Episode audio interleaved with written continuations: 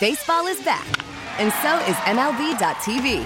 Watch every out of market regular season game on your favorite streaming devices, anywhere, anytime, all season long. Follow the action live or on demand. Track four games at once with multi view mode and catch up with in game highlights. Plus, original programs, minor league broadcasts, and local pre and post game shows. Go to MLB.tv to start your free trial today. Blackout and other restrictions apply. Major League Baseball trademarks used with permission. Guys, time to do a little spine for the Saints, helping to welcome in Paul Dottino, Giants reporter for WFAN in New York. How you doing today, Paul?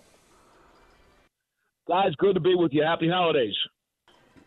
Same to you, Paul. Paul, we were talking about this that uh, you know, for us, the, the straw that turns the drink on offense, as much, man, it's a great story and everything, but Saquon Barkley, how good of a back he is as a runner and a receiver, and when he's healthy, he's one of the top three or four uh, playmakers in the NFC. He's that good of a football player.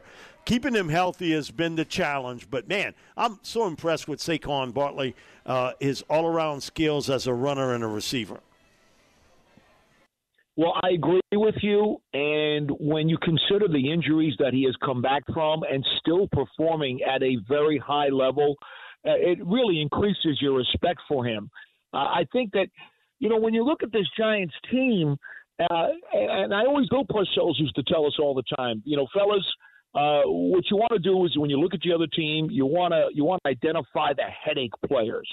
You know, that is the guys on the other side of the field – who are going to keep your coordinators up the entire night on Monday when you're trying to figure out a game plan. And Saquon Barkley is a headache player.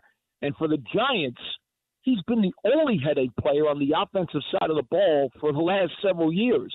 Now, they thought Darren Waller was going to be their second headache player on offense but he, of course, has been dealing with injuries too this year. And right now, we're not even sure if he's going to be available for the New Orleans game or not. So uh, it makes things a little bit easier for the uh, the Saints defense to uh, to kind of game plan for. Now, uh, uh, Paul, uh, quarterback Tommy DeVito, obviously, what he's done, making history. It's like a real life Rocky movie instead of Philadelphia and New York, Jersey. the whole aspect there. But uh, I'm looking at the first undrafted rookie since 1967 with 100 plus uh, rating in three straight starts. Now you have to look at it at Washington, New England, and Green Bay on Monday night. And then uh, the third undrafted rookie since 1970 to win three plus starts. Again, you got to look at the opponent. Are they just embracing uh, DeVito and as far as the Giants fan base? Because realistically, uh, the Saints are still in the hunt because of the weak NFC South. But I'm looking at the Giants uh, after New Orleans. They got to go Christmas Day at Philadelphia on Christmas Day, Monday night. And then you got the Rams at home, and then you got Philadelphia again. I mean, uh, the, the, Giants, you might say, it's, uh, it's, they still have a chance, but I'd be almost slim to none that they could be in this postseason. Well, you just totally put cold water on this whole thing when you mentioned those two games against Philadelphia coming up, okay? because that's really where where the uh, the whole race dies for the Giants. Because look, I, I don't think there's any doubt that they can be competitive and possibly beat the Saints and do the same with the Rams.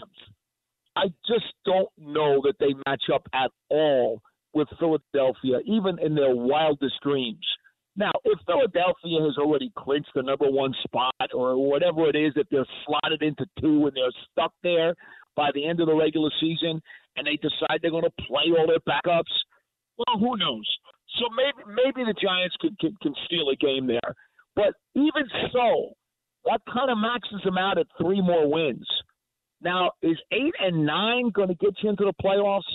Well, you know what? Maybe it will this year in the, in the NFC because it's so mediocre, uh, which is why it's interesting from the Giants' perspective. The teams that they, that are looking uh, they have to look up at the Saints, the Rams, the Packers, uh, Seahawks is another one. Well, they've lost to the Seahawks already this year, but if if they've already beaten Green Bay, that helps them in a tiebreaker. If they're going to get to eight wins, they're going to have to beat the Rams and the Saints both. That would help them in a tiebreaker. I'm still not very sure that there's a heck of a lot of chance here for the Giants to make it. But the good news is that this fan base, which has seen the first half of the season totally destroyed by just a litany of injuries, now has at least some fun with the season. And after all, isn't that what a fan's being all about? You root for the team to have fun. And Tommy DeVito and what this team has done is they've gotten some of their injured players back, is produced some fun and some good times. And that that's really what the Giants fans are all about right now. And if they if they win this weekend, they can extend that at least for another week. Now, uh, you know, Paul, uh, you know, this is a Louisiana name, even though he played at University of Oregon. Kayvon Thibodeaux. Uh, boy, you know, look like, well, yeah. I don't know if that was the right draft pick, but I'm looking right now, career highs in tackles for loss with 12, 11 and a half sacks, and uh, three forced fumbles this season. Uh, are the Giants fans, are they on that uh, bandwagon think, well, they can understand now why the organization uh, drafted Kayvon Thibodeaux so high? Yeah, they're finally starting to understand it. I mean, last season, you know, the first half of the year, he was beset by a sprained MCL that he got very, very early on. I think it was the last week of training camp. Uh, actually, uh, last week, uh, yeah, it was during the preseason he did it. And the whole first half of the season, he wasn't the player that they, they had drafted. He was wearing a knee brace. Several linebackers who I've talked to who have since retired all said to me, well, we could see it. And I'm telling you now, with the, with the knee brace on, his athleticism is greatly reduced. He's just not the same guy, and it was obvious.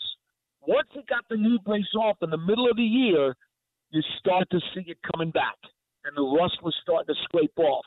And by the time the season was over, it was like, hmm, I think we're going to look forward to 2023 because we just may see the guy who they thought they drafted.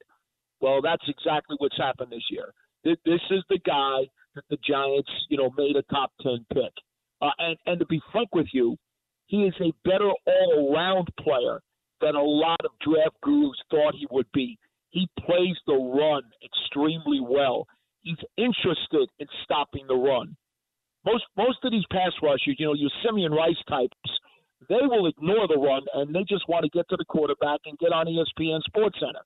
They're salivating to get to the QB, and you could run right by him with a woman in a wheelchair, and they wouldn't give a crap. Well, that's not the case with Kayvon Thibodeaux. And so uh, the Giants are extremely pleased with him. And, and I think the fan base understands it now. Now, uh, Paul, uh, what about, I don't know, I'm a butcher's last name. He has the same first name as me, uh, Bobby Okereke, uh, Riki, or how do you say his name? Bobby Okereke. Oh, Okereke. Okay, Okereke. I'm looking. I don't know. I look in the NFL as the only player this season uh, with 100 plus tackles at 119 right now, with nine tackles for loss, and also active with passes defended with eight. Uh, is he a fan favorite for the Giants? People are really warming up to him. He got here as a free agent from the Colts during the off season.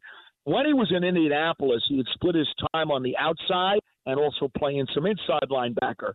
Very versatile player, very athletic, very, very smart, very instinctive, uh, and plays all three downs.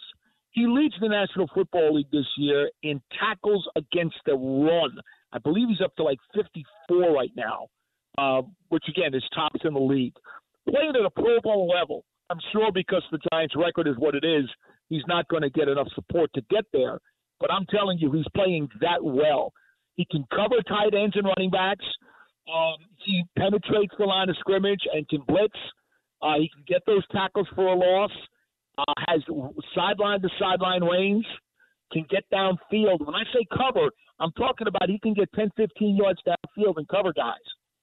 Uh, he has the first month of the season was trying to kind of weave his way into the system with Wink Martindale, you know, the defensive coordinator, and he wasn't familiar with his teammates. And that first month, it was like, oh boy, he's just a guy. You know, I don't, I don't really get it. And then after that first month, all of a sudden it just clicked. And since then, he has been playing lights out. Really, really good player. This is a couple years back. We do the Louisiana line camp here, and uh, the legendary Pete Jenkins, defensive line coach. Um, he had just spent a couple days, I think it was a week in Clemson. He tells me, he said, Michael, um, there's a defensive lineman there, Dexter Lawrence. He said uh, he's just a, uh, coming off his freshman year. I'll bet you anything you got. Uh, he ends up being a first round pick, and he's just not a good player. He got a chance to be a great player, Dexter Lawrence. And he said, just remember his name. Um, he said, because they got three of them that'll be first round picks. But man, he said, I love an interior guy that can clog everything up. But he said he can push the inside like very few defensive linemen I've ever seen. Dexter Lawrence has been a great pickup for the Giants. You know, it's funny. Uh, Wink Martindale gets here before last season as the Giants' new defensive coordinator when the new coaching staff came in. And he said his first mission was uh, if Dexter Lawrence does not become a Pro Bowl player in my scheme and the way we're going to use him, then it's all my fault. See, what happened was Dexter was playing defensive end in a 3 4 front when he first got here. And he was a good player. There's no question. He was a good player, a first round draft pick, you know, um, who, who people were like, yeah, you know, he's good. Well, uh, what the, the, the Giants did with Wink is they, they moved him into the, the nose tackle spot. Okay, and that just created an entirely different scenario for him because now he is just eating centers for lunch. Centers and guards have to do two, uh, you know, combo blocks to even have a chance of trying to prevent him from getting in the backfield. And it's funny because you know the the new wave was supposed to be that the new dominant defensive tackles were all going to be thin, athletic, finesse. Aaron Donald was supposed to be the prototype, you know, for the new defensive tackle wave in the National Football League. Dexter Lawrence is far from that. The guy's what, 340 pounds, and he's just an absolute beast. And and he should not be able to move like he does. That, that's the funny part about it. He gets up and down the line to stop runs. He anchors and stops runs. He commands two bodies to let guys like Okereke clean up and, and make tackles. And then he also pushes the pocket and sometimes will just blow by double teams and get to the quarterback by himself. He's a freak. He truly is a freak.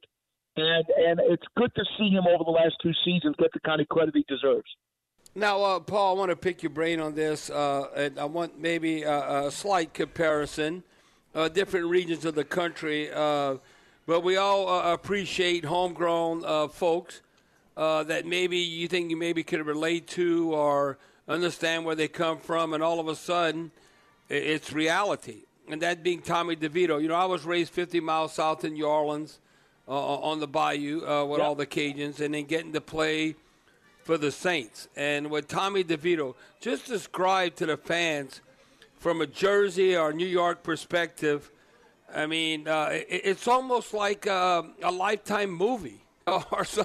Now, uh, the one thing I told Mike to tell you this at every one at the station, I said, let me tell you, you know what's the key? Can he do this for two months plus? Yep. Because I've been around uh, players, and I played 15 years, you know, kind USFL, whatever, uh, that you can do a lot for like three or four games, and they don't really have a book on you. But you get past a month and when you're getting into four, five, six games, and Warren Moon and I had talked about this, uh, you, you, better know where you're going with the football because you might not be able to ad lib like you want to. Now, he RPOs or whatever, and he does a great job with his feet. But I think uh, I'm still gonna. Uh, I'm taking a wait and see approach. It's a great feel good story, but uh, to me, I would look at it after six, seven, eight games to see where he's at uh, now he's putting pressure on Daniel Jones. I'm sure uh, uh, Giants fans love that, considering they're probably saying Daniel Jones is stealing money. When the hell are we paying him all of that? Uh, but I want you just to break that down because I, I think it's something that the common football fan, especially homegrown, it doesn't get any better than this. Yeah, you know, I think Bobby, you got a couple of different story angles at work here that has kind of formed the perception and the hype about what Tommy DeVito is. I think the first thing is he's an underdog. Okay, he comes in as an undrafted rookie free agent, spent some time at Syracuse and Illinois, gets the Giants rookie uh, mini camp, and you know he's just an afterthought. He's just a guy who's throwing a football around, and and no one has even given him a second thought at that point. Well, then suddenly somehow he winds up opening the the season after having a really good preseason and, and a nice camp, he winds up on the practice squad. But he's still an afterthought. And even though he's a local kid and you know, he lives 15 minutes from the stadium, and he went to high school 20 minutes from the stadium. It's still just kind of a nice practice squad story. But all of a sudden now, what happens? He gets an opportunity to play after Daniel Jones and Tyrod Taylor both go down, and he's doing what he's doing. He's being efficient. He's obviously taking advantage of what has been a soft schedule the past three weeks, in addition to the fact that the Giants' defense uh, has gotten healthier and gelled. Uh, in addition to that, the Giants have now had the same starting five offensive line for the for, uh, for the last four games, and that's the longest streak they've gone all season with the same starting five offensive linemen. That has helped him. The fact that Saquon Barkley is back in the lineup, you know, rejoined the lineup uh, a couple of months back. You know, he missed three games. He had a badly sprained ankle. Uh, that has helped him. So there's a lot of stuff that has gone into the situation that has really allowed Tommy DeVito to max out, if you will. Now, I will say this to you. He's got two things going for him, Bobby. And look, I watched you play in the USFL, and you dominated that league. It was sensational, and I, and I, I commend you for that. I, think one of one of the things I want to tell you about Tommy is that he's got Jersey grit. And what do I mean by that? Well, he doesn't get overwhelmed by anything. He doesn't panic. He's not intimidated. And when you've got that on your side mentally, it's already part of the battle. Bobby, I know I know you've seen players. I know I've seen them in 41 years of covering this team in the National Football League. I've seen guys who are already partly defeated mentally and emotionally before they even took a snap. That's not the case with this kid. He's got the right mentality. He's got that fight and that dog in him. He doesn't. He doesn't back down, and he doesn't think anything's too big for him. Like he, he was saying that he's been saying to us now for weeks. I've been playing football since I was five years old. I love the game. I just go out there and I just want to do it. And, and everything else is outside stuff that doesn't matter to him. He just focuses on his own game and what he wants to do, and that's that's that Jersey grit. Because the Jersey Italians, the Paisans, the, the Sopranos that you guys watched on TV with HBO, they pretty much say, look, this is what I'm going to do, and I'm just going to do it. And that's it. And it doesn't matter what anybody else thinks, what anybody else says. I'm just going to do it. He brings that mentality to his play. All right, Paul. Paul, definitely Thank you, appreciate Paul. the time. Thank you. That was New York Giants uh-huh. reporter for WFAN. We get it. Attention spans just aren't what they used to be heads in social media and eyes on Netflix. But what do people do with their ears? Well, for one, they're listening to audio. Americans spend 4.4 hours with audio every day. Oh, and you want the proof? Well, you just sat through this ad that's now approaching 30 seconds. What could you say to a potential customer in 30 seconds? Let Audacy put together a media plan tailor made for your unique marketing needs. Advertise with Audacy. Visit ads.audacy.com.